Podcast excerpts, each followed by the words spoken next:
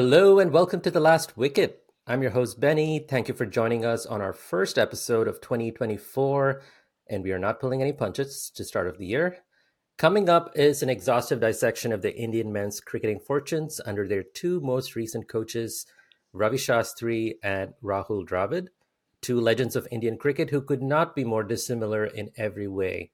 Under their tenures, the Indian team has seen all sorts of highs and lows in the last few years so today we are going to break it all down and study the contrasting approaches of Shastri and Dravid when it comes to coaching the Indian team. So joining me in this quest is my longtime co-host Mayank and special guest Nikhil Popat, aka at Crazy Nicks, who also speaks on uh, We Are Cricket. So welcome, gentlemen, and Nikhil, welcome to the Last Wicket. Thank you so much. It's very ironic and apt that the podcast is the last wicket something that has bothered Indian cricket enough. So maybe that's for later. let's let's just just sets the tone rightly for all of us. You know, that was not the idea of this podcast to always bring like traumatic, bring up traumatic memories for the Indian team. Yeah. But uh, you know, Nikhil, when I reached out to you, uh, I was looking up on my t- Twitter. I mean, now it's known as X, but it'll always be Twitter for me. Uh, Twitter DMs, and I saw that we have uh, we actually had interacted back in 2013. So we uh, I don't even remember what it was about, but we had uh, exchanged messages, and so I was just thinking, you know, it, it is kind of a, a reflection of the modern cricket fandom, especially Indian cricket fandom. Uh, those of us who are on social media a lot that we end up interacting with a lot of people because you're not the first person, you know, like a lot of people that we've had on this podcast, we would have interacted like years before, or in the case of one person, we were even friends on Facebook, but we never spoke. and then years later, you know, we were speaking on a podcast together. Um, but I, I just wanted to start off by just asking, because obviously, ever since I've interacted with you for the first time, the thing that sticks out for me about you especially seeing your tweets and everything, is that you are extremely passionate about cricket. Um, and the the term "crick crazy," I think it's very very apt for you more than anyone else I, I can think of because you know a lot of us especially those who follow indian cricket you know it's easy to stick to indian cricket but you also follow you know cricket outside of India. You know, we were just talking. You know, you're you're looking forward to the SAT twenty, which I can't even like think about. Um, so where does where did that love or that craziness for cricket come from for you? Like, how did that even start? Uh, you can probably blame it on academics uh, because I, I mean, a good student, average student in my school, got decent percentile, but I was like I want to play this game. Everybody's playing in the evening. And I told my father, uh, Can I play this game? he's like, You don't score so many and play the game. So I'm like, Dude, that's, uh, hmm. that's a bummer. So next time I didn't prepare much. I got lower percentile. And then I asked him again, Can I go? He's like, No, you have to do engineering. So I was like, Okay, then that is that is the path that is decided for you. And again, not unfairly, because you know, we've come a long way in terms of that also about being accepted of trying other fields. So I think that is we're still getting there in terms of possible future careers. But I was glad and lucky that I got internship in my college itself in my very third year for working with a brand which was you know managing people and players. So I would I started my uh, you know so-called this field 12 years back with passwords to some of the biggest cricket accounts in India. And that day I slept so mm-hmm. peacefully like a child that you know today if i want to do something of course i'm not going to but i have this you know this is accessible and this is long before you know internet was so common now again it'll make all of us sound very old but we have come through that time where we had to pay a lot more to be able to access internet so i think to me uh, now when i look, look back at all of that i feel a lot of this was always there in my childhood in terms of even today if there's a game going on in my colony or i'm traveling somewhere I can watch anything, any kind of game, and I'll sit there and I'll try and see what that is doing. So today, if somebody, some of my relatives come back to me, you know how I stupidly I recognize them. Or oh, you know, when we would play cricket, this is how it stand. What is his strength? You know, he he did, he did a lovely cover drive. this guy had a great googly. I would I could never pick it. And this is when I realized, okay, maybe now this is part of me that I do every day. That I'm trying to make notes for myself or to cover the game. But actually, I was always there with my chachu. You know, when they would play, I would sit on a car and try and commentate that okay, you know, this guy is he's a lefty, he's hitting there. This is what he'll do. So maybe it's only with time that it's come, it's hit me that okay, it was always there, but uh, I've just tried things to do in terms of flow, whatever's come to me.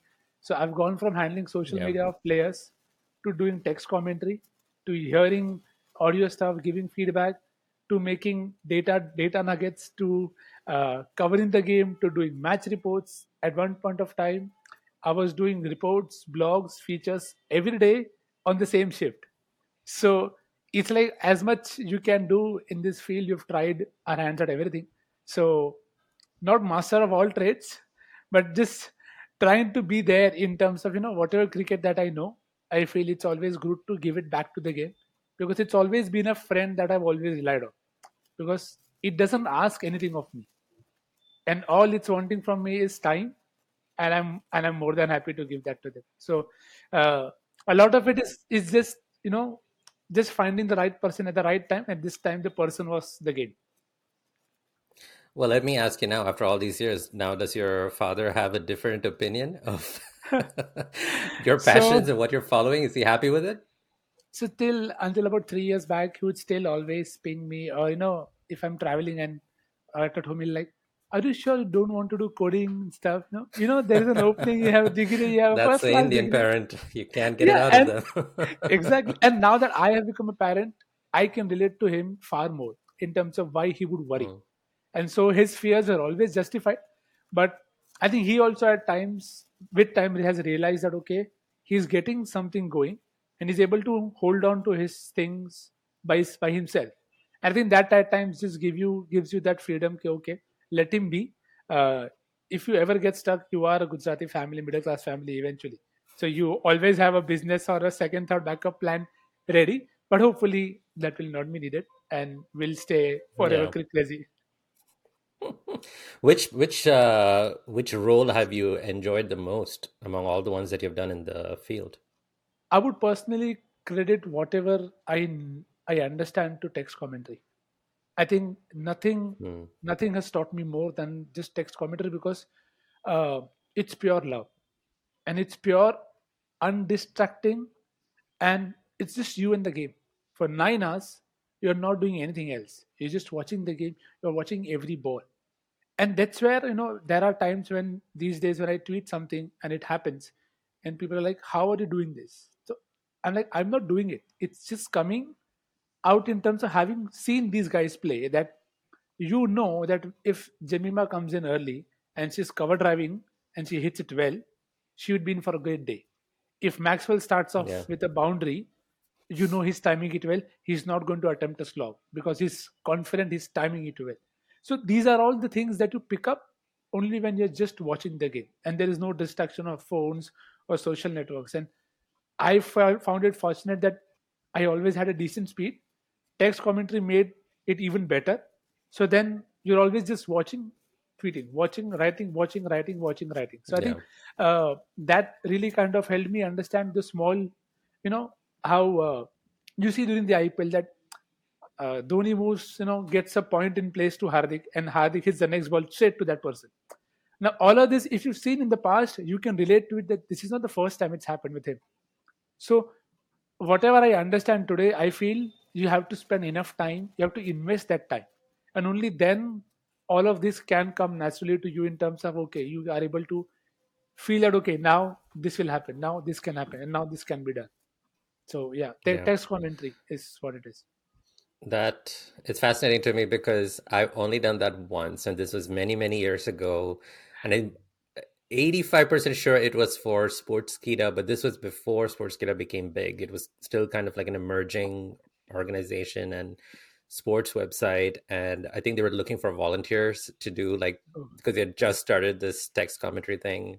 And this was again before I was married and all of that. And I did that once for like one game. And and I think it was a T20. And by the end, I was like, I don't want to do this again.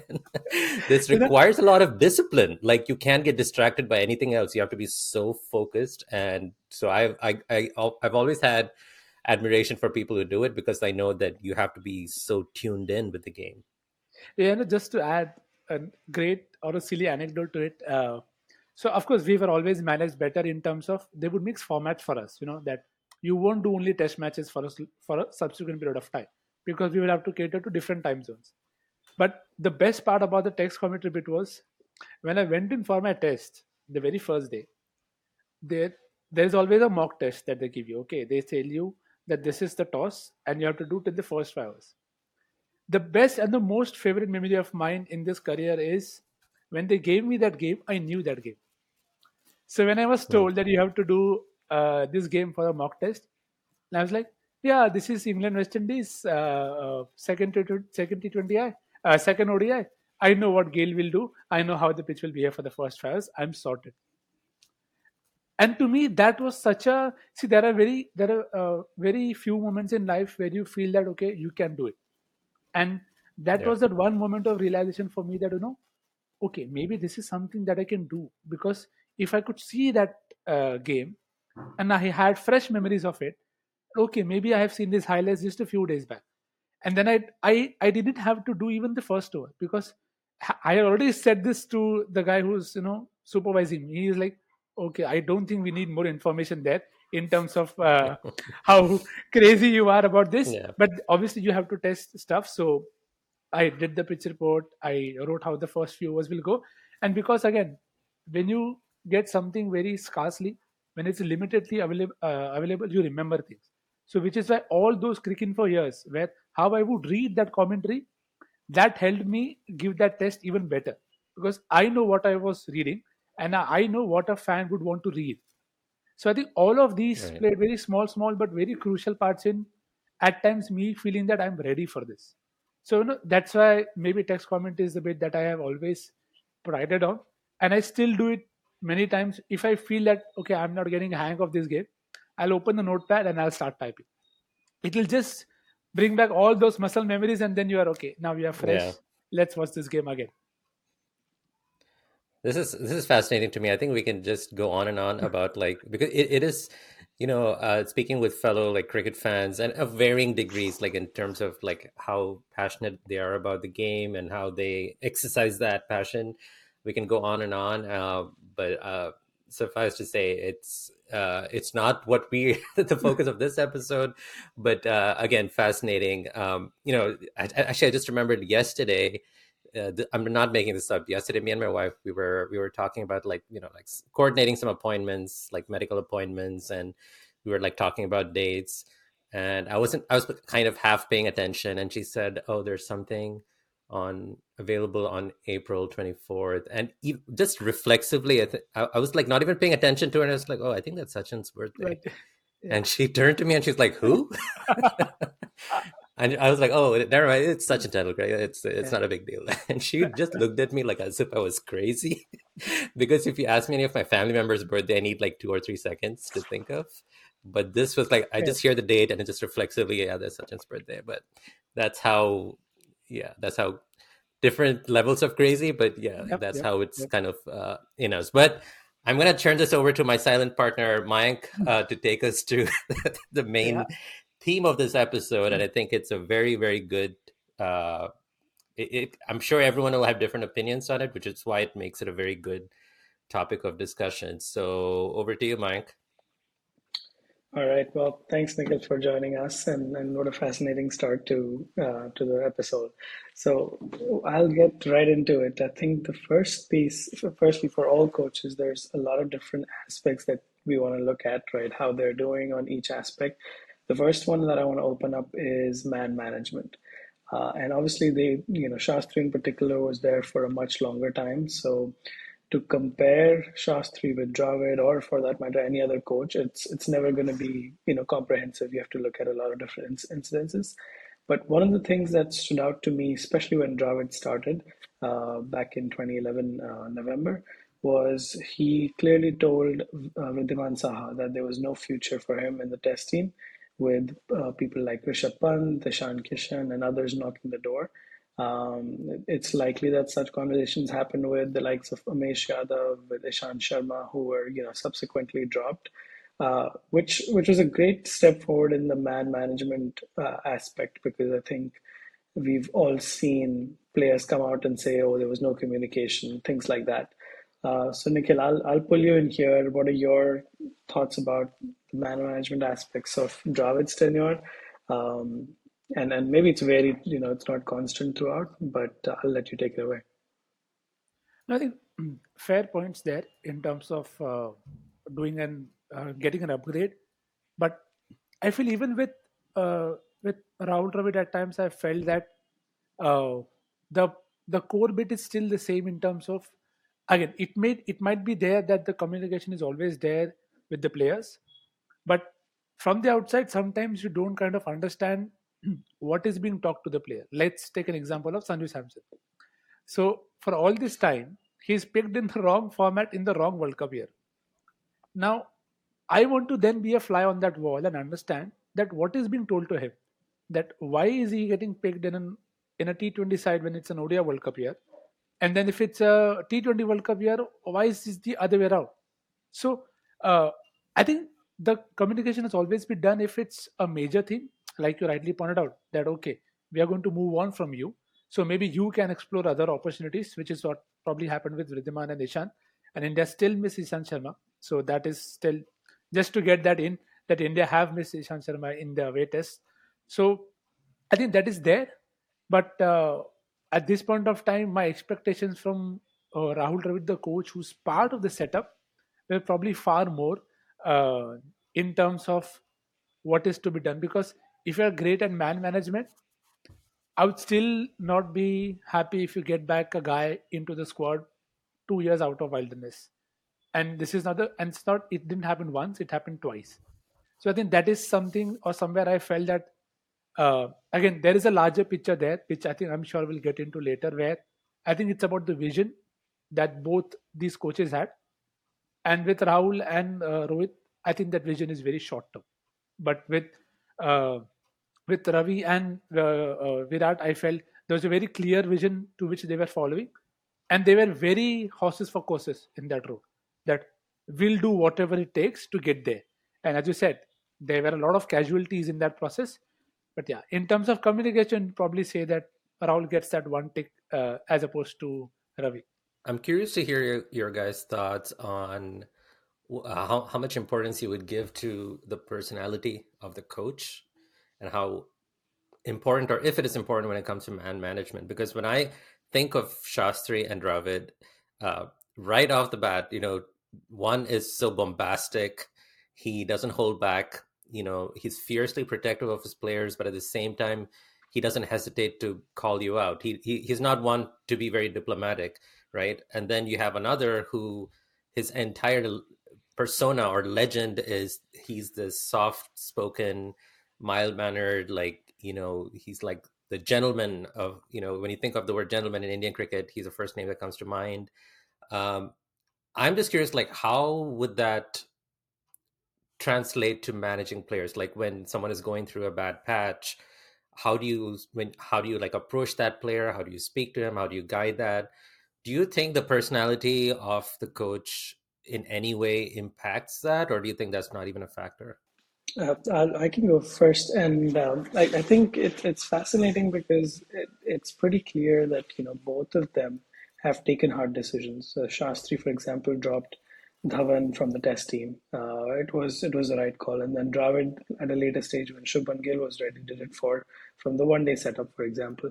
Um, now this is just one example, but both of them obviously understand when hard decisions need to be taken the communi- communication piece gets interesting because uh, you might say that it's it's it is basically subjective. Like you know, you might really like the fact that Shastri is blunt and upfront, and you know, somebody like Rishabh Pant got the silent treatment, and that meant you better focus, and that works for Rishabh Pant.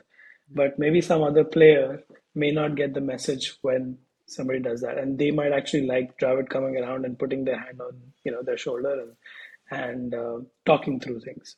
So I think that that is where it gets tricky. Uh, I think obviously in general, clear communication is is not being dropped without, especially the players who've been around for a while. If it's somebody who's played one test series, I, you know that person is anyways has a high chance of being rotated. But um, players who've been around for a while, communication with them is probably key because those are the key players that form your core base. The others are, it's never really going to be easy to talk to every single person and, you know, how, depending on how they react, depending on their personality.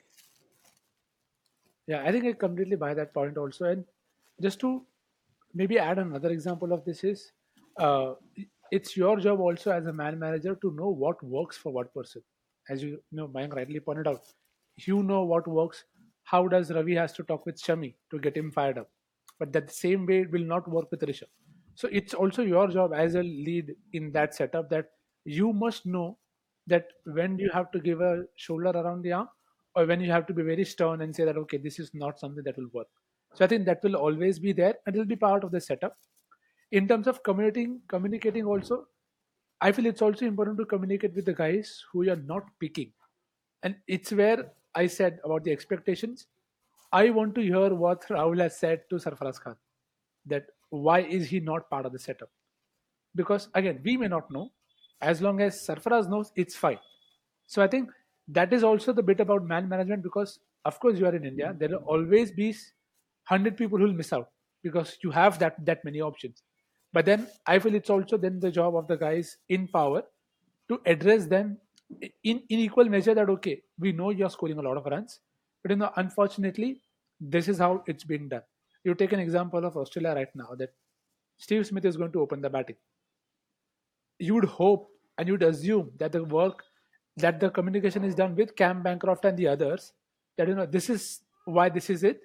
And from what we heard from, from what we read pat cummins called up you know bancroft and said that no this snub is not about what happened in the past now, when you hear a lot of Indian cricket stories which are not important come to come out, I want all of this to also come out. Because then what it eventually does is I think it it, it credits the fans also and it makes us not guess. Because I think itna to banta hai. to put it very, very uh, you know, uh, honestly, the fans deserve that much for giving you their heart and time and soul. That because it is the most important part you eventually you're picking 11 guys out of so many. So you have to address every concern that's out there. That if when you have picked the sky but not somebody else. I just hope you have talked to the person that okay i mean how does sarfaraz khan today look at this? That you know sky has played for india in test but not me. I wouldn't sit well with it if i would if i was sarfaraz so this is where i would expect that that communication is done from with him. Do you think um you know, because you brought up the example in Australian cricket with Cummins and Bancroft, that with Indian with the Indian team, with the culture of the Indian team, that there, what is your picture of the ideal coach for an Indian team, for the Indian men's team? Like I, I look back at some of the coaches that India has had. You know, some of the ones who have done well are John Wright and Gary Kirsten, but then you also have someone like Ravi Shastri very different in, in the way they manage players or just you know the way with their strategies. Um, so, do you think there doesn't need to be like an ideal template for an Indian coach? Because I feel like the Indian team is unique, uniquely positioned in world cricket because the challenges and uh, the public involvement with the Indian team is so much more different than how it is with other countries. So how crucial it is or how important it is for the coach of the Indian men's team to have certain attributes that you know is just absolutely mandatory.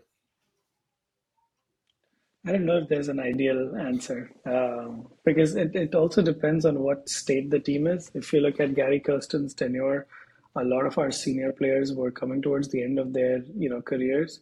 Uh, Sachin obviously a big one. Zaheer was close to his end so was Sehwag, Gambhir. So a lot of them were coming towards the end of their careers, and uh, there was a way that it needed to be handled, which obviously wasn't idly done by uh, Greg Chappell, for for example.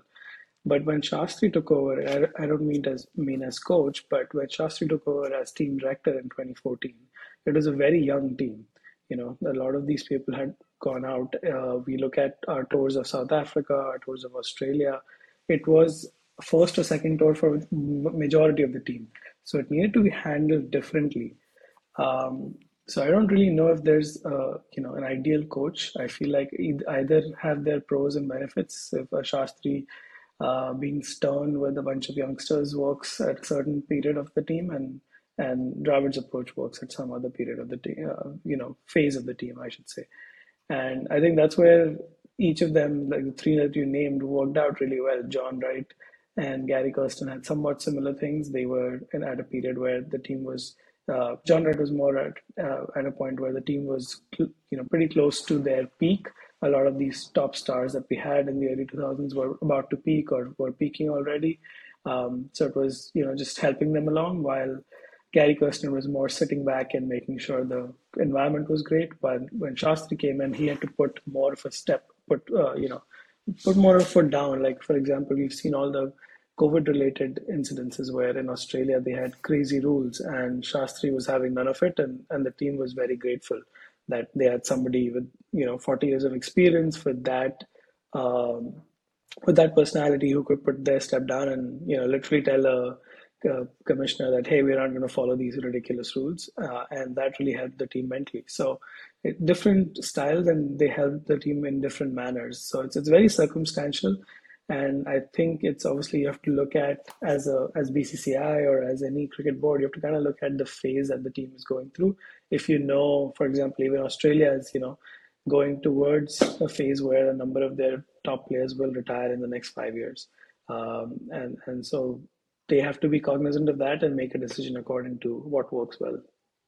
Um, I will. I'll jump in. I'll go into the uh, the next piece that I wanted to sort of key in on, and that was in-game strategy. And uh, so, in-game strategy obviously is, is a little bit hard to judge because one, you don't know if it's a coach making the call, but you don't know if it's a captain making the call, or it's a combination of the two. Maybe it's somebody from a uh, like a data analyst, uh, analyst who's making the call.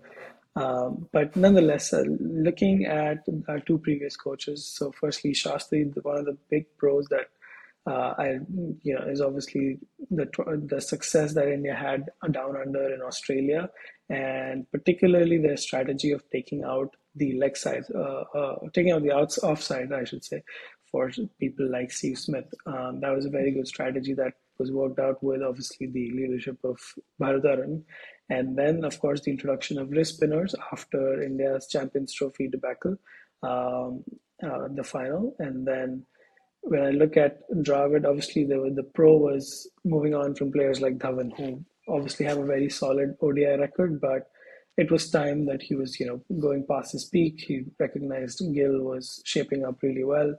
Um, and then things such as you know allowing Rohit to bat with the freedom that he did in the ODI World Cup in a, in a number of games, he the way he play, managed the power play. South Africa, for example, against South Africa, the game was pretty much over then. You know, Jansen was out of the attack and all of that. So we see both these coaches having their you know positives. Um, Nikhil, where do you think both of them stand um, from an in-game strategy perspective and things uh, any any things that you know stood out as uh, why for both of these? And i'm sure all of us have a lot of whys for both of them.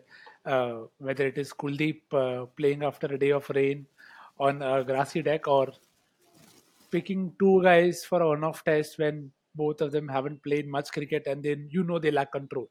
So i think it probably sums up both of them uh, in terms of how they've had to function to the test of time. Uh, you know, I think the Australia series probably gave a lot of uh, what you would call it, some kind of freedom or a cushion to that uh, to the duo that you know it's a very big thing and rightly so. So you deserve that bit of leeway that when you are able to execute something as as uh, there isn't a bigger word to tell you about winning a test series in, in in Australia. So it is and it's also the manner in which it happened and it's also the way you did it so you could potentially see everything being done to a plan that okay this is how we are going to go about it this is how everybody is going to bowl and it's one thing to plan and one thing to execute so i think that's where probably uh, the earlier doer gets a lot more praise from end because overseas tours are always tricky. And if you're able to do that in one of the toughest places to travel, I think you deserve a lot more leeway in that sense. And that actually leads to even further disappointment for me with the current setup in terms of how they went about things away from home. You lost two tests to South Africa. You cannot do that with a with the side that you went there with. And we'll all talk about the batting, but the bowling has been a letdown for a while. And the same pattern continued in England.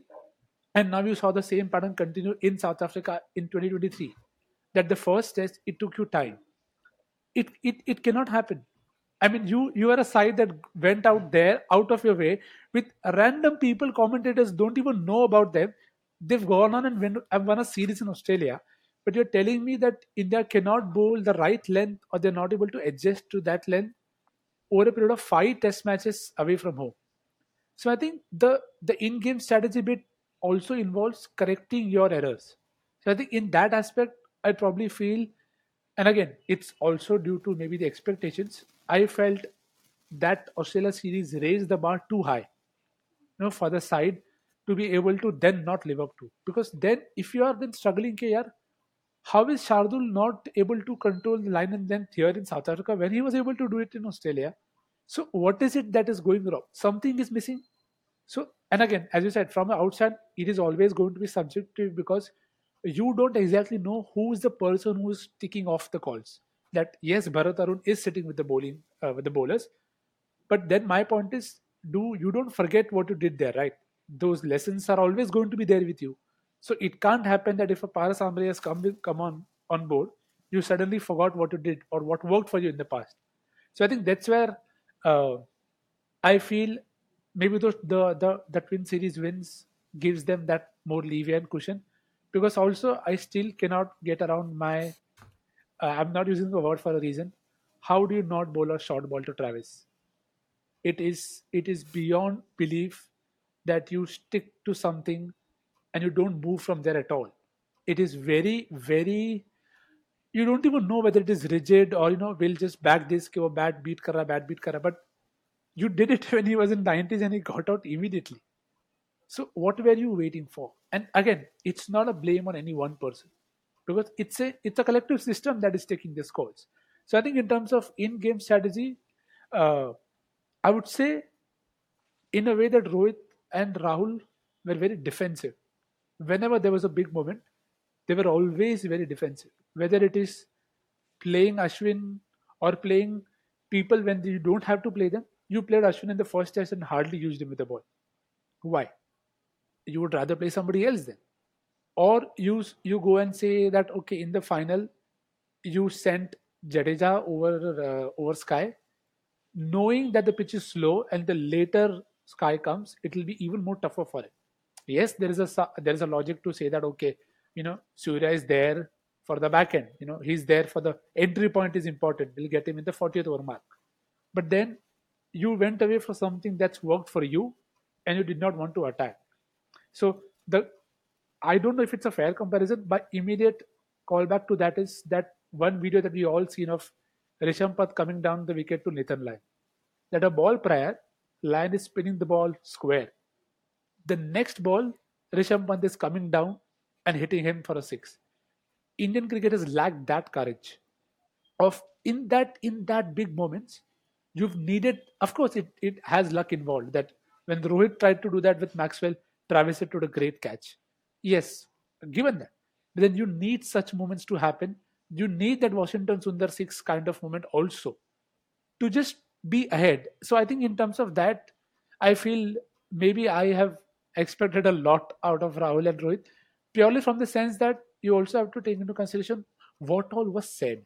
You know, when they wanted, when they did not want Virat in the setup, you heard so many things that array this is a given. You know on game strategy will be like this this will be like this this will be taken care of that will be taken care of.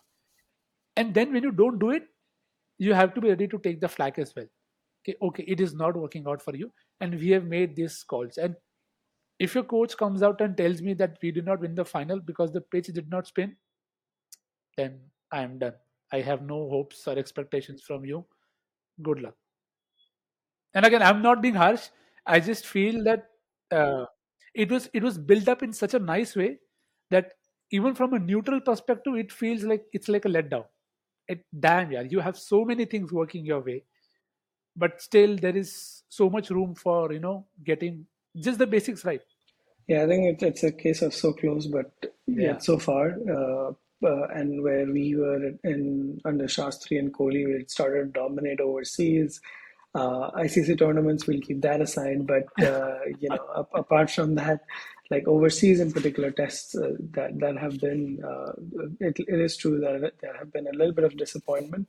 Um, of course, there have been factors such as you know Rishabh Pant being unavailable after doing well abroad. So there are other factors which we can't always, you know, call out every single one of them. But the one other aspect where I found, uh, you know, the the two teams uh, and their approach a little bit disappointing was just the you know how conservative they got when it came to an ICC trophy. Um, and again, I, I would agree that it is probably true that Dravid did that more than Shastri. Having said that, like I, I do think Dravid also had much less leeway. He's done it for two years while Shastri did it for nearly four, so had more time. Uh, but I, I will say that across those years that Shastri was, you know, the coach, um, the approach in the T20 World Cup and the ODI World Cup was something that uh, was was a little surprising. Like the not having a clear number four for the 2019 World Cup, that will always stand as a sort of a sore thumb. And even uh, coach, fielding coach Ash Sridhar mentioned in his book that during a T20 World Cup, he noticed that people weren't practicing the sweep. The game was against Afghanistan. There were a lot of spinners, and they might have gone on to win that game, but they weren't really practicing sweeps and things like that. They were very rigid with their their thought process, their practices, and all of that. Um, so thoughts on that, uh, uh, Nikhil, and, and of course Benny. yeah. When you want to go, have a go because I can. I'll. I don't want to get onto another I rant. can go. Trust me, I will go off on another rant just on the issue of the number four in uh, uh, ODIs when Shastri was there because that's still, you know, uh, it's it's a sore point for me because that team of 2019 uh, was a really good ODI side. You know, the we had Dhawan and Dhawan and Rohit at the top.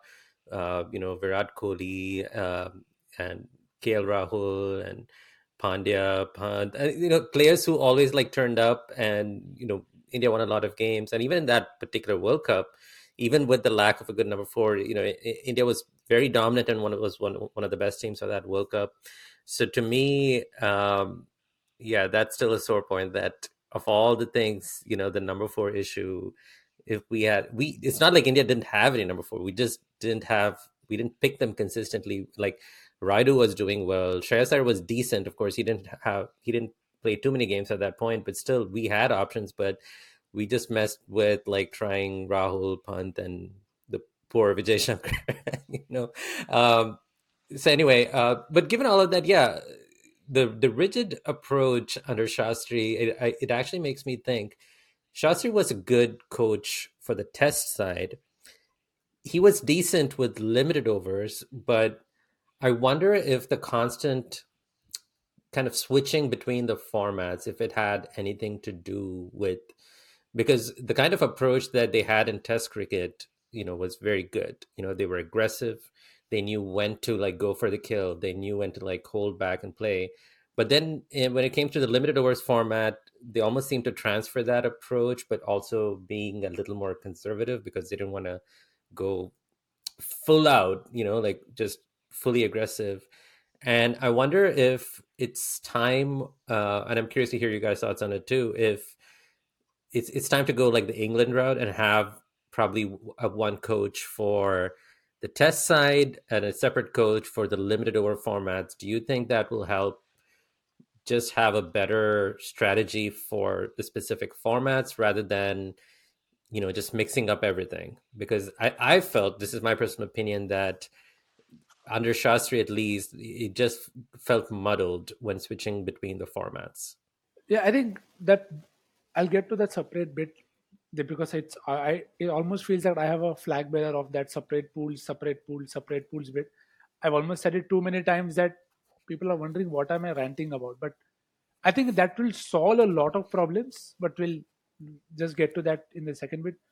To the first part, I think 2019 hurts to a lot of people also because as actually said it is about how ready you felt that the team was that you had everything there that you wanted uh, in terms of peak form everybody knowing their roles very very clearly.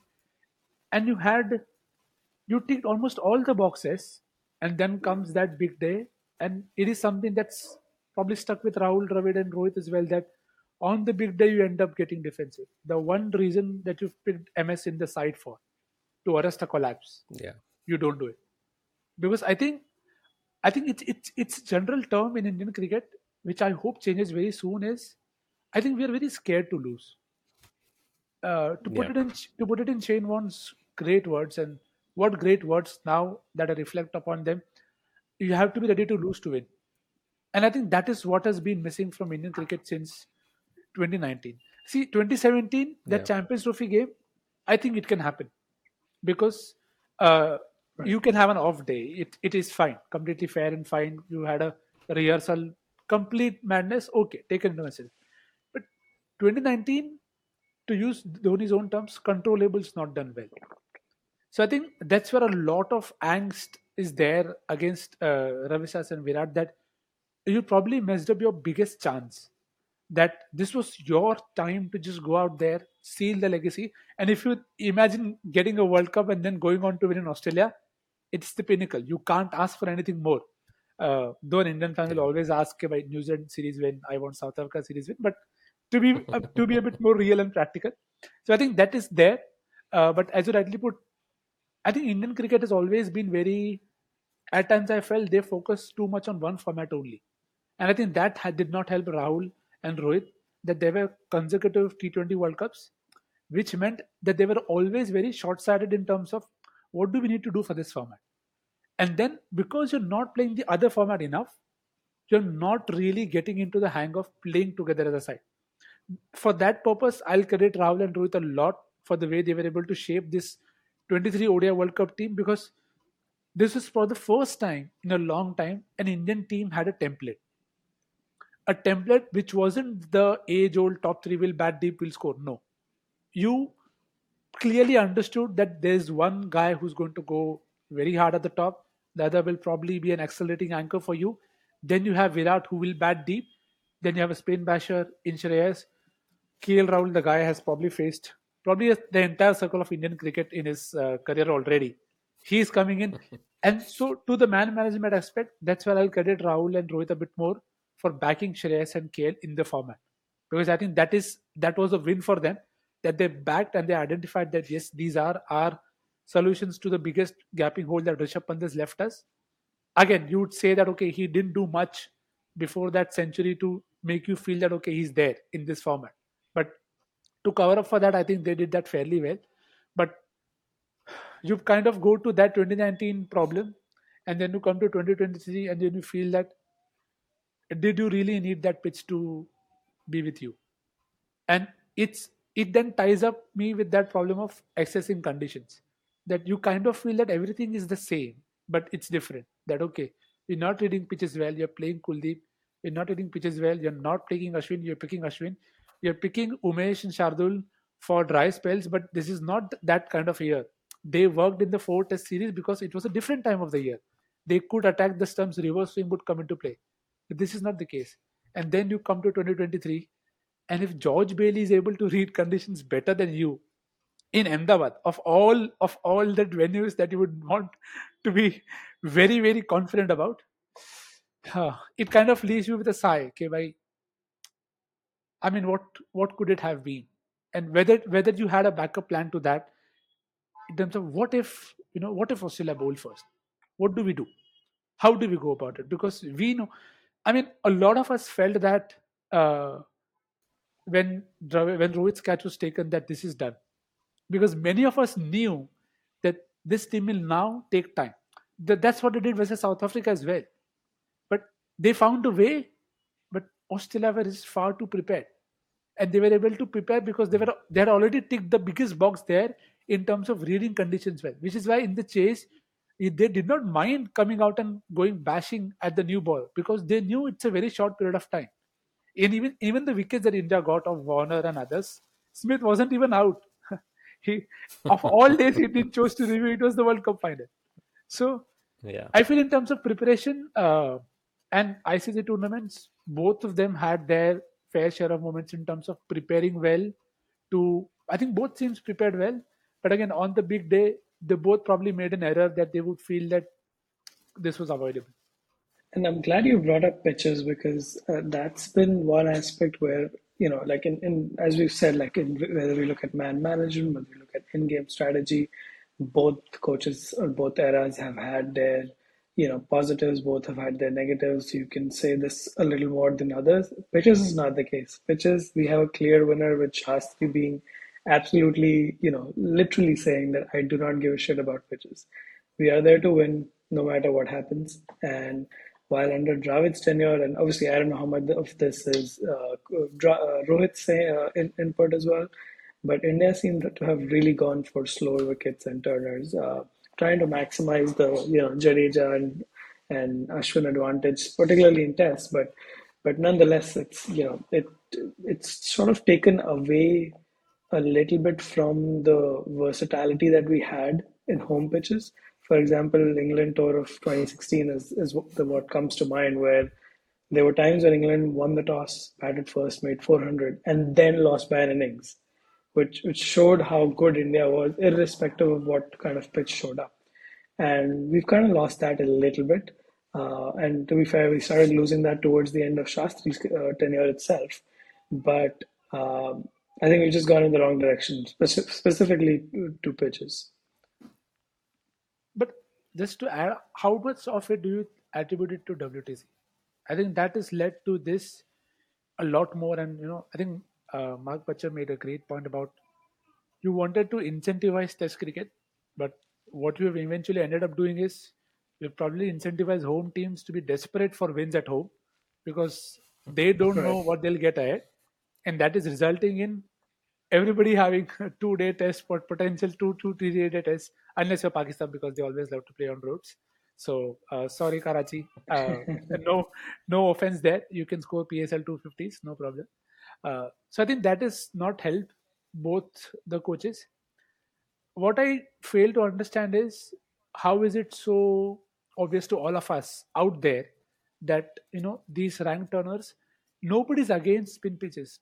Trust me, all of us would love if Ashwin can take out the middle stump of Ben Duckett every single ball of an over. We would love it. But how much of it is it helping you in terms of long term? You're winning at home. You're invariably going to play a WTC final in a somewhere completely away from your conditions, and this this skill is not going to come into picture. So all you're then probably planning to do is let's just get to the final and then whatever happens but then that whatever happens is meaning that you are picking people who are not ready for that pitches you are picking two people who are not having control so i think in that uh, the bangladesh test was a great scare i mean if not for Shreyas Iyer and Ravi Ashwin, uh, you would be in really, really troubled waters as an Indian cricket official. That oh my god, what is happening here? Uh, because ODI series can still be excused. It's happened in the past. You know, Mustafizur did this, did that. But losing a test, and today I genuinely feel India are an injury scare away to Ashwin from completely losing their minds at home. Because at this point of time, given how short sighted everything has been, because of the pitches, you don't have anybody ready. tomorrow, you don't know if Saurav Kumar is going to be the guy who will be your Jadeja replacement or Sai Kishore is being th- thought about or Jayant Yadav only plays for in IPL when it's against Delhi or uh, you know it's uh, certain occasions or certain games in India in Wankhede somewhere. I think the all of this comes down to having a vision, which is where I credit Ravi, as you rightly said, a lot more because at least they had a vision that in Test cricket we want to do well away from home, and what will it take? I think it's something that I give them over MS as well where they did something to change it in terms of brought in a culture where you're you're giving impetus to paces and of course ms had his own fair share of trying to groom people and then the best versions of them came out with the right approach and right uh, culture from Virat, and when you won away. But again, if you come back to home and you say, let's play on two to three day test, uh, my point is, what if Bazball back? What is what if Bazball fires on you? They are coming with six, seven batters. If the scores are going to be in the range of 250, two of their batters come out and come good. It doesn't matter whether they get 250 in two sessions or 250 in six sessions. You are going to be out there under pressure for far so much longer because you have not given your side that confidence that see tomorrow I don't want the discussions about Jadeja and Ashwin to be like you know they played on such kind of decks. It's not that they are far greater bowlers. I mean, they already have that now. I mean, and people are already using that, is, that, yeah. And see, they will always use it. So there are things that you know people will keep saying, but in your mind you still know that it's not it's not the fact. But the problem is now we are making it so obvious to the world that even those who want to feel in their mind that no, they are great bowlers, you are going to show them a picture that okay, if tomorrow Joe Root comes on and bowls, he can also get a 10 for. You don't want that to happen.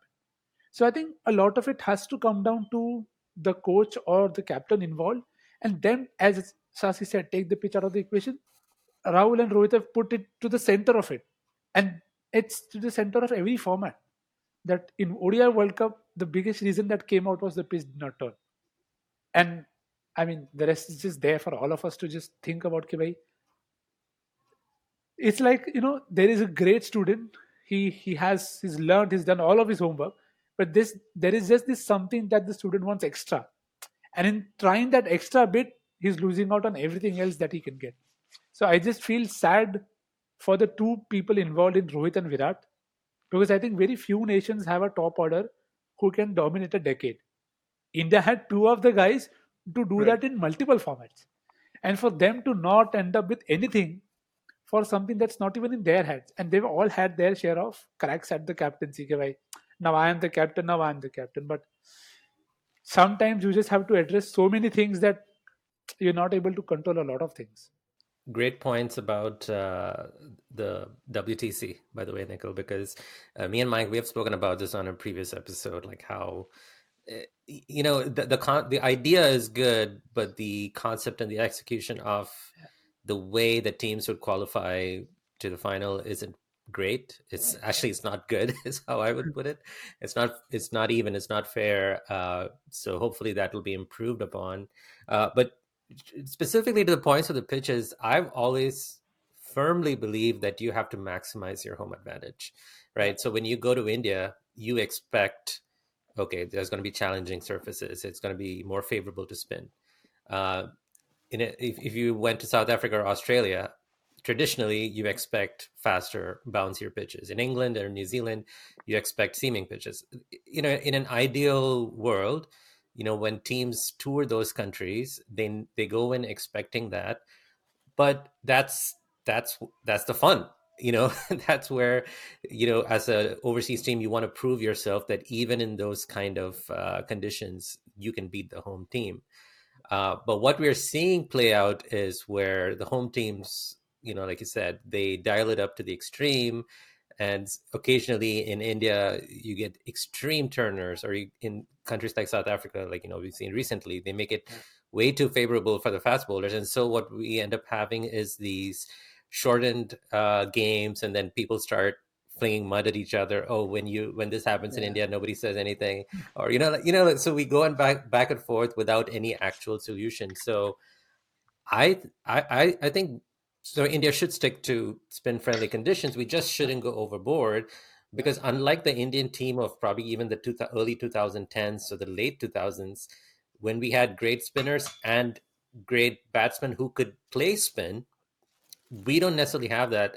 Uh, uh, you know, we actually talked about this a few episodes ago that Indian batters, the modern Indian batsman, is not terrible against spin, but at the same time, they're not as good as you know the Dravid, Tendulkars, Lakshmans uh, when they were playing. So, I think when it comes to favorable home conditions, it's not just the pitch; it's also utilizing the strength of your players in those conditions. Um, and I think you, you know like like like like mentioned there I think there is a in between, you know, where Shastri's almost like don't care about the pitches versus Dravid so that let's maximize our home advantage. I think you can find a middle ground and make it favorable to your team without driving it completely to an extreme where suddenly the conversation is not even about the contest anymore. It's about like, you know, how it is lo- decked in favor for the home team versus the touring team. So I The hope to only see other thing I'll add sometime. on the pitches front, uh, sorry, Nikhil, I was just saying that the, the pitches front, the only other thing to worry about is uh, in the long term, we're not giving our younger pacers enough experience of playing on the right pitches. So when they go abroad, they are going to Yeah. struggle. Like, sure, you'll, you'll, you know, you know, Ashwin is going to take an eight for instead of taking a five for at home. That might be a difference with these extreme pitches, but our pacers, especially the younger ones, Prasidh, um, Mukesh, all of these people are not going to have as much experience. Although they've, you know, Mukesh in particular has played plenty of first class cricket, but nonetheless, they, you know, if you start taking those pitches away, finding that same length when they go to South Africa, finding that same length when they go to, you know, wherever. But that is what we have the A tours for, right? Well, that has also been affected by COVID. So it, it does get complicated. Like after COVID, those stores have decreased. So again, it's not that we can blindly say, oh, when Dravid was coach, we didn't have, you know, Lakshman or whoever at the NCA uh, creating a pipeline of bowlers. Dravid did that, but Dravid was able to do that because they were A tours before COVID. Uh, and this, you know, whoever's at the NCA now is doesn't have the same liberty. So it's a little more complicated than just blaming the coach. It, it, it does get complicated, which is why this is not a straightforward debate whatsoever. But but it does matter, you know, from a perspective of, you know, just like what you're inspiring your uh, you know, the next generation to do. If you're if you know that you're a fast bowler, you're really only going to have, you know, a say or a, a reasonable say in a game when you're playing abroad. I don't know if that's really great motivation for somebody young. Uh, so it, it's just one of those things that you know doesn't get talked about directly. We'll obviously talk about slinging mud and okay, yeah, this was a biased test series or whatever, but there are other longer term impacts which also need to be thought about. Yeah, you know, just Yeah. to you know, just to add, I think the one way you can probably say a lot of things kind of build a very good narrative with India is uh, they are far too much they are too focused on winning this game. They are far too focused on just winning, just winning. You're not thinking about how how or whether it is helping you to build a longer see the bigger picture. Like you a new captain comes in he's like the conditions are good for bowling i'll bowl first. I but why? Bat first now the the point here is everybody wants because again it's a system that is built in such a way that we can't afford to lose. Again it's like the same point that rohit comes out against afghanistan you want to chase. Why? Batting first has been the problem. So bat first. And that that third T20I is an even perfect example of why you should do it more often. Because only then if you know as Benny suggested if you want to go the England route you want to be aggressive all the while you will only know if you do it enough. And that's what even Morgan talked about during before the 20, 2019 World Cup that there was a game against even in Ireland test match they got bowled out very cheaply they had an ODI where they got bowled out very cheaply and that's why Morgan chipped in and said that there will be such days but what we have to take away is not to stop playing those shots, but to find the balance better. I think with India, that balance is not there in terms of trying to win, but trying to win with while achieving something. Like you saw the Australia series that happened after the World Cup. You had Shivam Dube, you did not even give him one game. You did not even use the sixth bowler. You're going to come back. We'll have all of us will have the discussion few months down the line the people have come back. Where is the sixth bowler now? So the point is, you're so focused on just winning now that you're not thinking about any long-term vision that how will this impact me in the World Cup? That okay, if it is Caribbean, if it is US, all I'm concerned about selling ticket, selling tickets. I'm not at this point of time concerned about "Arey, what will happen if this guy gets injured. Is ah, is- can Shivam actually replace Hardik? No, They're completely different personas and completely different roles.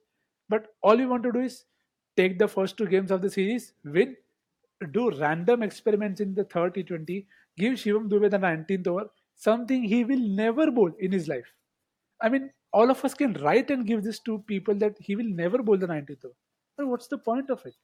I would rather, which is why the Sundar over was still better.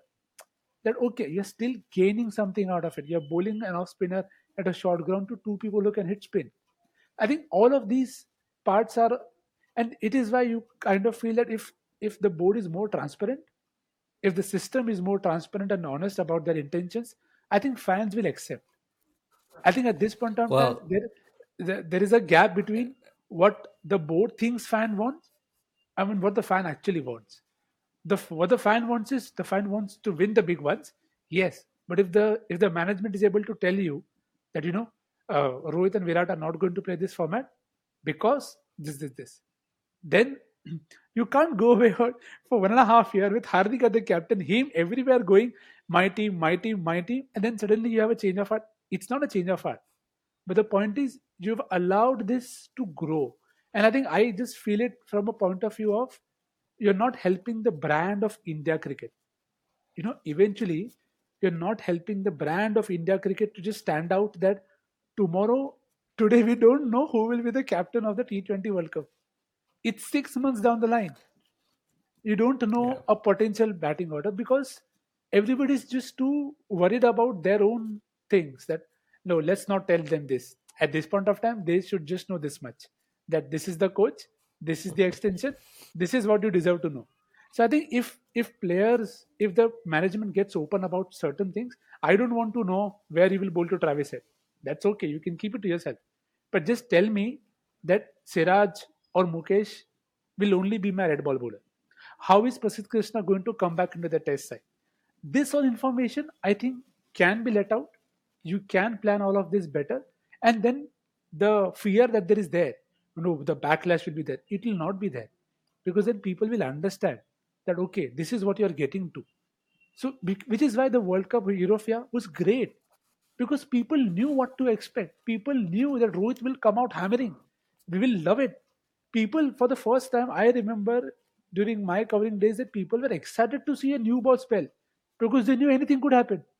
That Sri Lanka game was crazy on the roads. Wickets are falling, people are going mad. You rarely see that happen with, in Indian cricket when a bowler is doing something like that.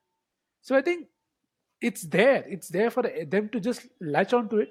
But I just hope there is just a bit more honesty. And then that expectation will also be taken care of. And then everybody will be together. But for that, the intention has to come right from the top that let's take all together. So that all of these questions about pitches, everybody's talking about the game. That India England, what a great, what a great series we could have. Nobody right now is talking about matchups. That how who will bowl to Ben Stokes, uh, whether Ben Foakes should keep or Bairstow should keep. Or all we are talking about people have legit asked me how many ticket days should i take two days or three days i mean this this cannot be a conversation before an epic five match series of the possible three test sides that are left who are competing so it's just like from a fan perspective you kind of feel all of this is there let's hope somebody addresses it The one issue that I will take into account with all that you said is that you said the fans will understand. You know what?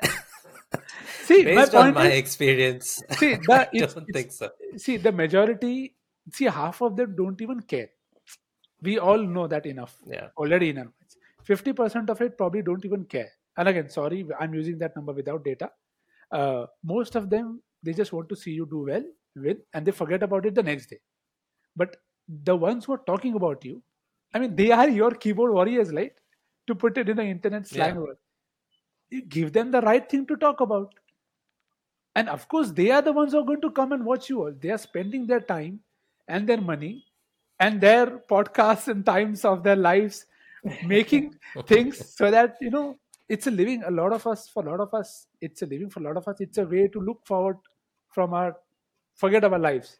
So all of this is there. The fans are at the core of it. So I think if they talk to them, if you talk to people, they will eventually understand. And you must know now how to talk.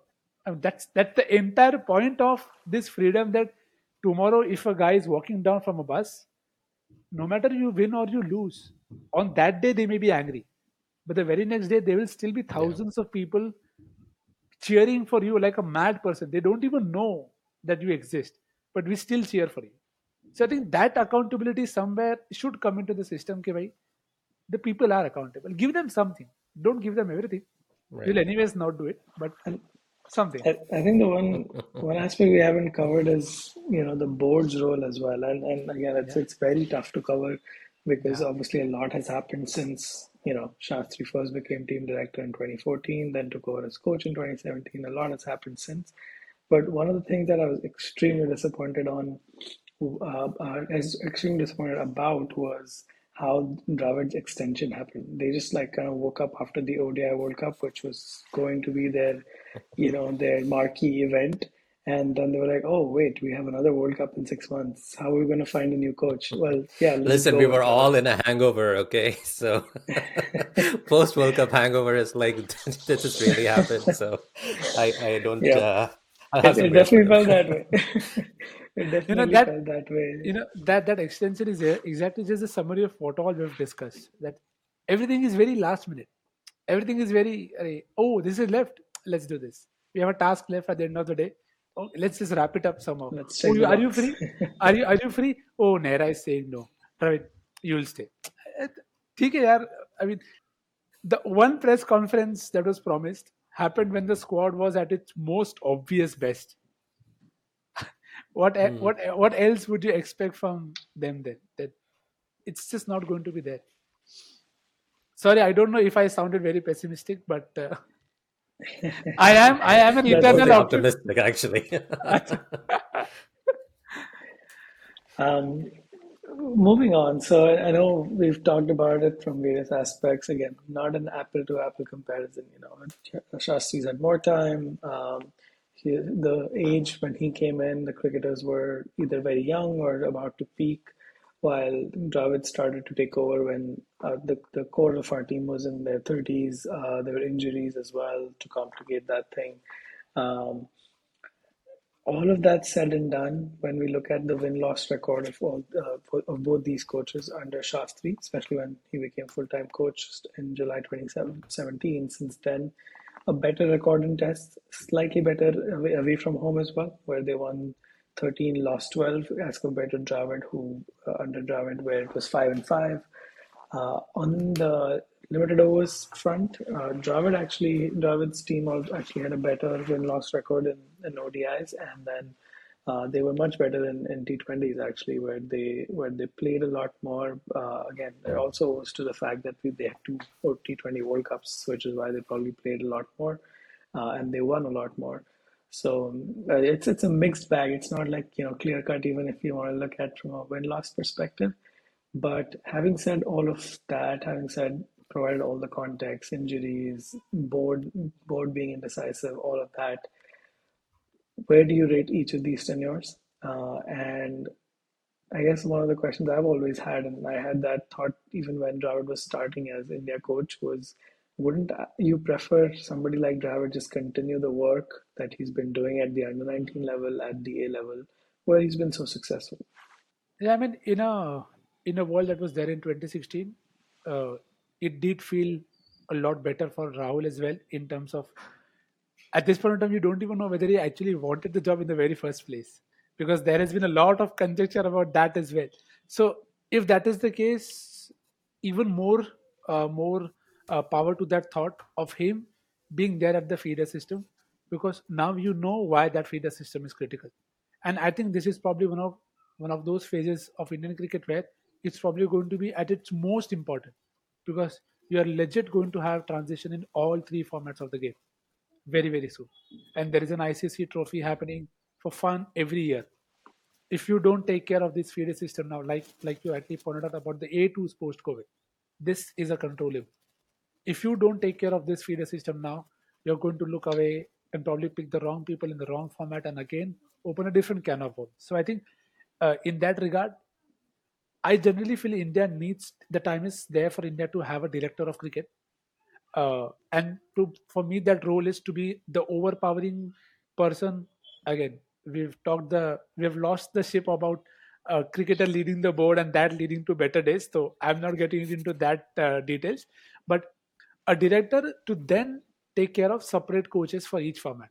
Because just to add to the point that Benny mentioned just a while back, because I think India have the resources to have separate pools for each format, and that's where you probably have a uh, uh, you know a chart in front of you that okay, this is the guy at the top, at the helm. he is deciding, he's taking care of all the calls that are being done, and then you have Rahul Dravid at the key bottom bottom keychain of this saying that okay, these are my players for every format. Okay, you want an ODI batter for me? This is the guy who's ready. Okay, you want an all-rounder? Arshin Kulkarni is ready. Take him in this format. So I think the problem with India cricket is because everything is so short term. You are like, okay, this is a T20 World Cup year. Let's just take the best resources here. It's a ODI World Cup year. Let's take them all here. I think if you have a streamlined structure where there is separate coaches, separate pools, then you have a pool of that format of players only. So then you're not going to be worried, okay, if Rahul is leading today, six uh, six months down the line, will he be the guy who will eventually come back into the T20 side after a good IPL? No. Why? You know Jitesh Sharma is ready. You know Ishan Kishan is being ready for that role. Or you know a new guy has come up and he's had a great season. We want to try him. I think if that is taken care of, it will be great. And I think which is why Dravid at with his input and maybe his style of working, I would not really mind him being at the under 19 or the under 16 helps. Ke you take care of this system. No pressure on you. You don't have to attend any PCs. Anyways, don't happen. But just give us the best possible talent in best possible format. But I think you will need a director because otherwise, if it's the same coach, they're again going to just do the same thing. Okay, bye. whatever format is important now, take them there. Uh, I'll echo almost all of what Nikhil said. Um, uh, but you know, just thinking about the tenures of Shastri and Dravid overall, um, it's it's kind of amusing to me when I think back to how um, I reacted when I found out about their appointments. You know, whenever they were appointed. Um, initially, when Shastri was appointed, I was thinking, this is a ridiculous call. He's going to be like a yes man to Virat Kohli. He's just going to go with him on everything. And I think I even said that uh, he's a glorified cheerleader for the Indian team. And then over the subsequent years, he proved me spectacularly wrong. uh, he, he, turned out to be pretty good. And in in Dravid's case, it was the other way. I was I actually had very high expectations, and I was actually happy when he's appointed. I was thinking, okay, finally, even if he accepted it reluctantly, I think this is the right choice because he's had experience coaching a lot of these players when they started out and then eventually being disappointed with a lot of their decisions um, and, and, you know strategies. Uh, it, it, a lot of it was to do with the experimentation. I know a lot of it was injury related too, but still, it just had the same kind of unsettled feeling heading into the World Cup, and then everything clicked in the World Cup, um, and still didn't win. Anyway. Uh, overall, though, with both their tenures, uh, the one thing that's really common is we get the sense that the Indian team, the Indian men's team, was consistently among the best in the world, and many times I would say the best team. Like even if you see in the previous WTC cycle, fair to say they were probably like the best team in that cycle, and then they came up final, lost to Australia in the 2023 World Cup. Again, uh, not to go back on the similar points that Mohammad Kaif made, but again, they were the best team uh, in every way. But then when it came to crunch time, to the game that really mattered, you know, again, Australia were the better team and they won the World Cup fairly. And it's kind of aggravating to me because, you know, growing up, following the Indian team in the late 90s and 2000s, you know, I would look at the teams like Australian team, South African team, and think, man, I wish one day I could see the Indian team kind of bossing every other side like these these two teams are doing. And then finally we get to that era when the Indian team does that, but we don't have a lot of trophies to show for it, which I know it's like this perennial thorn, you know, in the Indian fans' flesh, because you know, for all of the uh, star players we have, for all of the you know performances they put up on a consistent basis, they don't win the big trophies. And it's incredible to me that the you know given the amount of icc trophy uh, icc tournaments that are taking place it feels like every year there's an icc tournament and still the last time india won something was 2013 so i don't know if a coach like or how much a coach can have an impact uh, in cricket you know on a team's performance because there are so many factors. Like one thing how important is uh, the combination of the captain and the coach right uh, would a shastri rohit combination be any better than uh, you know like a dravid and kohli combination like how much of uh, that is a factor and how much of that can even play a role uh, similarly support stuff you know like sure uh, shastri had Bharat Arun and uh, Dravid has Paras Mhambrey. But again, if you switch the support staff around, does that have any role to play? So there are just so many factors that go into it. And as a casual Indian cricket team fan, I, you know, I look at all the players, I look at the coaches, and then I see the other teams, and I'm like, the Indian team is better than most of these teams. How are, how are we not winning the big trophies. Like it's it's just crazy to me. So I don't know, uh, but you know, I think what we can change is the mindset and the approach be more clinical, not just in terms of how the team is run, but how the team is managed. Like you know, Nikhil, you said having like a director of cricket, almost like corporate make it more corporate you know that environment so there's more accountability and there's more consistency all the buzzwords that we hear at work and i think that apply to a team like india because india is some you know when you think of india you know you immediately chaos comes to mind in our walk of life but also in the way we play the game.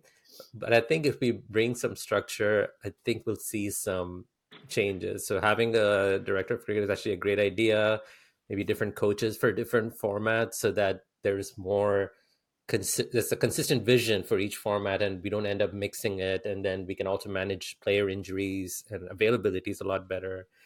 So there's there is hope for uh, you know better output but uh, in terms of coaching tenures i think overall you know like just looking at their achievements and their misses i think it's pretty decent it, it, they have not been terrible both of them uh, and we can we can talk about the misses, you know, for a long time. But overall, they I think they've done a pretty decent job with the resources that they've had.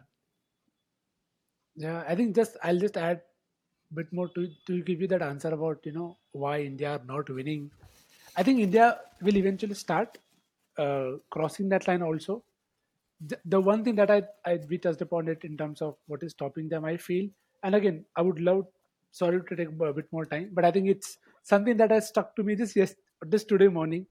I felt that in every ICC knockout that India have had, I think the ones that India have won, they have taken that risk of will we can lose this year.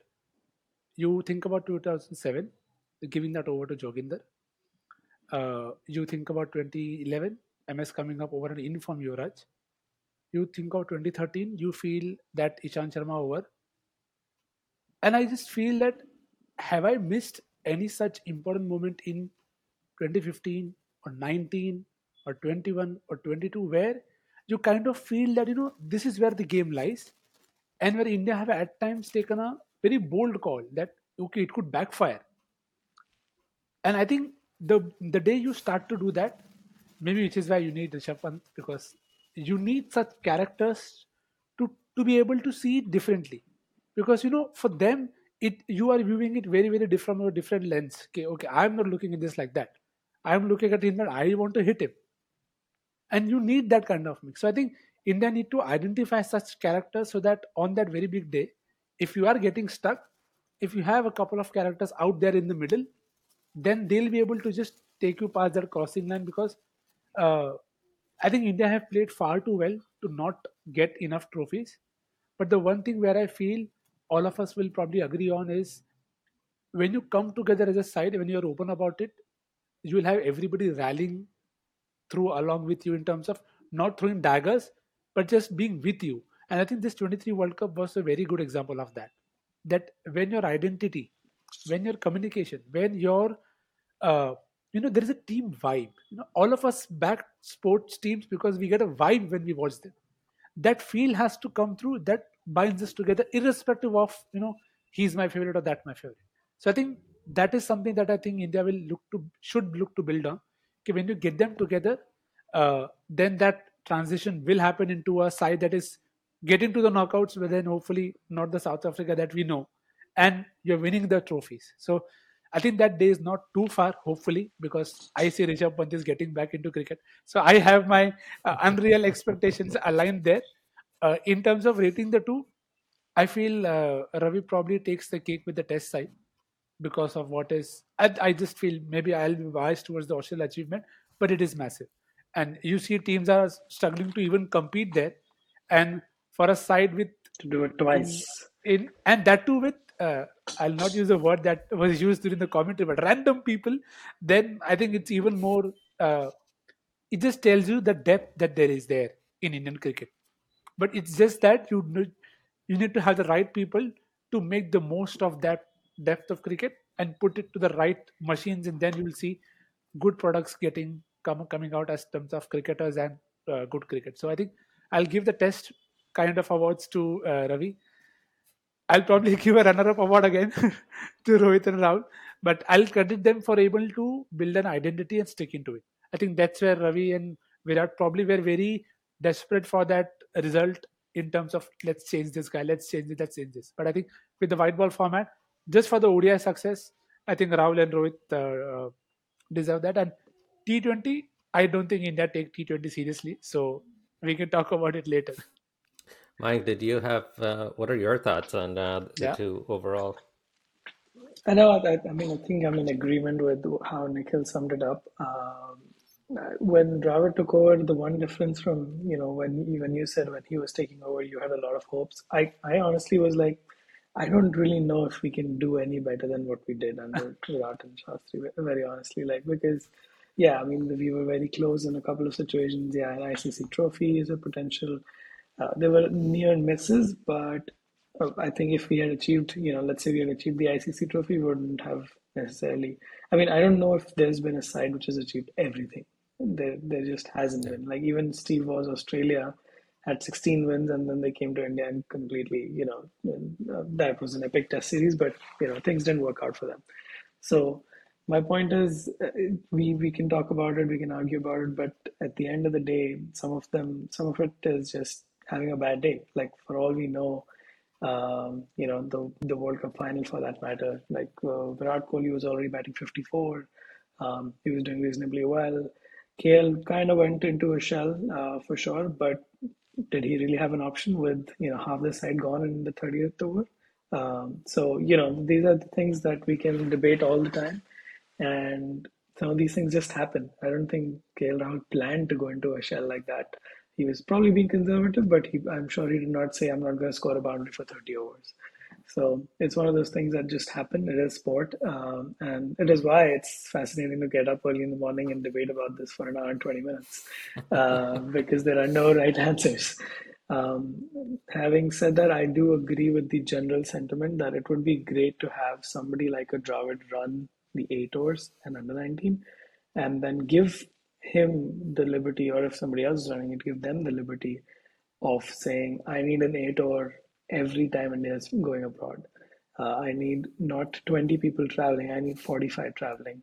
And, and the idea of that is to have you know a second core ready the moment anybody gets injured. Rishabh Pant is out, no worries. I've got Ishan Kishan to plug right in, you know, things like that. So I think that would be a great role for Dravid in particular. Um, and, but remember the general fan is very very reactive to the results. So for all you know, in six months, if we somehow manage to win the T20 World Cup, Dravid will be walking away with that credit. So um, it is it is just how the sport works. Completely agree. You you are as good as the last result. Yes, exactly. Yeah. Okay, so as we wrap up this episode, um, uh, I we are going to indulge in one exercise, one last exercise uh, before we close. So let's say tomorrow or next week, this is an alternate universe, okay? Uh, you're appointed BCCI president, okay? And you're given full power to make whatever changes you see fit. Um, what are like the top priorities for you? So I'll start first, okay? I don't mind inserting a bit of chaos into proceedings. So what I would do, starting with, uh, you know, the captaincy for tests. Uh, so I believe in different captains and coaches for different formats. So I'm actually going to reappoint Virat Kohli as test captain once the current WTC cycle is done. Uh, but I will be grooming Rishabh Pant. You know, he'll be the vice captain, intending to take over the captaincy after the the following WTC cycle. And uh, the coach of the team, because of course uh, Dravid never strikes me as someone who wants to continue doing this for a long time. Uh, and it looks like VVS Lakshman is being groomed as the next coach, or at least since he's been stepping in. So let's say VVS Lakshman as coach of the test side with Virat Kohli as test captain. And then in the limited overs, uh, this is maybe a little bit of a CSK bias, but uh, maybe we can convince Stephen Fleming to coach the limited overs team just for at least uh, a few years. And then I would have um, KL Rahul take over the ODI captaincy and uh, Hardik Pandya for the T20 captaincy maybe there's too many cooks in the kitchen, but uh, I think we can see how it plays out. So Fleming as coach and uh, KL Rahul and Hardik Pandya as captains in this format. Uh, so that will be my really just focusing on the leadership part of the Indian team and the management of the Indian team. Um, I think I'll just stick to that. Maybe I, won't go too many changes straight off, but uh, that's what I would like to see in an ideal world. Uh, what would you guys do if you had the power to make some wholesale changes on your first day or your first week on the job? Yeah, before Mayank, you can do answer this. I want to ask uh, Benny, who's your backup to Hardik? Sorry, because he'll get injured any which way. That's true. I did think of that. I was thinking Bumrah as vice captain. Okay, yeah, cool. I just wanted to name. he also out. gets injured, yeah. but uh, we'll whoever is fit, it'll be the third one. cool. Yeah. Now, Mayank, you can go ahead. I think I'll, I'll keep it short. I, I don't know if I'll do a ton of changes. Um, I, I do like the team director idea, but the other piece that I would make sure is no captain is over 32. I think we're at a uh, stage where there are a lot of senior players who are 35, 36, 37. I don't really see the point of having those people as captain. Uh, you know, one of the really great examples we've seen of captains in the last couple of decades is Graeme Smith being appointed at 22. And I'm not saying 22 is the right age, but you know, it it showed that they had this person in mind. They felt that he had the capabilities and just needed to be groomed. So you groom them young. It doesn't have to be 22, of course, 28 to 30, whatever the right age is. But so in my mind, captain should be young because that really helps with the transitions and stuff. You do not take short-term decisions. If you know you're given the, you know, liberty to say you're going to work for two years for sure, then you're not going to make a decision for the next game, which is which is important. And the other thing that I would do is, yeah, we would move away from Rohit and Virat from the T20 format uh, we were just i think we were heading to that direction and then i don't know who's decided to take a step back after 14 months but that's what we're doing and i don't think it's li- unlikely to change before the next t20 world cup uh, the upcoming one. But after that we would definitely move away from uh, anchors and uh, try a new approach because we did that in the odi world cup as nikhil was pointing out and we did really well. We were you know a step away from glory so that those are the two key things I would do. Yeah, I will just use uh, the great Sarfaraz Ahmed's uh, comments, which said, "My answer is the same, no difference." Uh, it is uh, because I think both of you make some uh, great points uh, in terms of firstly having separate for coaches, and also as you know, Mayank rightly said, I think that's the biggest biggest difference that Indian cricket has to make in terms of investing long term you want to think of a brand? Okay think of a brand. Think of names to sell. I it's okay. But you have india has enough talent in batting and bowling for you to pick them out and become make them the brands. All i'm wanting is just have separate pools. That will be my only and only wish of you know from not the secret santa but from the obvious bcci that please just have separate pools. Because that will lead to a lot of good decisions in their own right and in their own format so that no mixing is done. We're all very cool and happy. And if you want to throw in names, I would love for Andy to coach, Andy Flower to coach India, uh, but with complete freedom. And then I'll want him to have a camp to get the next option. Because at this point of time, I don't think any one of us have a, a young captain in mind. Because Indian cricket just doesn't work that way. Even in the IPL, you want to have yeah. a big name. And again, which is why we have the impact player just counterintuitive to the to the requirement of the nation that you want an all-rounder? Okay let's get a rule that will back specialist these this is why you i want that director of cricket just to ensure the decisions that will help the country are taken in that in that regard. So yeah i think director of cricket is point one and the rest as you both know rightly summed up so I'm the only one who's brave enough to throw out like very outrageous changes. Brave, he's already uh, Mayank has already said that he's going to drop two people who are responsible for selling tickets. I mean, see. there is nothing more brave than that. So True, which is why we'll never get close to the BCCI. it's okay, um, we don't um, have to. Well, on that note, thank you, uh, Mike. Thank you, Nikhil, for uh, you know sparing your time for this conversation. Uh, it, it is fascinating though, as an Indian cricket uh, fan.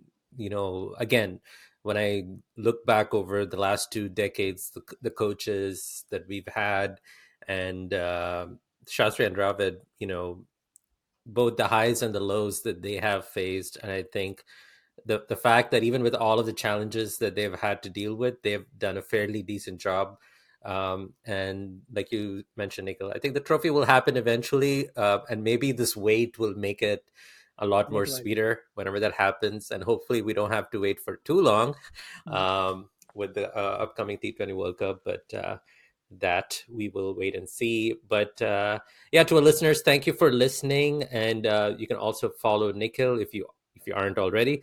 Uh, he's on X, formerly known as Twitter, at Crick Crazy Nicks. He also speaks on at We Are Cricket, so give those accounts a follow. Uh, once again, thank you, gentlemen, for joining, and uh, here's to uh, hoping that the Indian team goes to uh, bigger and better heights this year. Yep, Storms it is.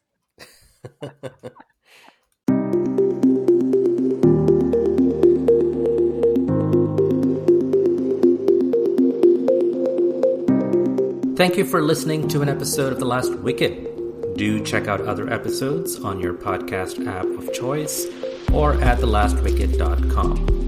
This podcast is a Cricket Guys production featuring your hosts, Benny and Mayank. And if you enjoyed this podcast, do let a friend know, rate and subscribe on your platform of choice, follow us on your social media feeds, and leave us a voice message if you would like to share your thoughts with us. Thank you again for listening and from all of us here at The Last Wicket, stay safe stay healthy.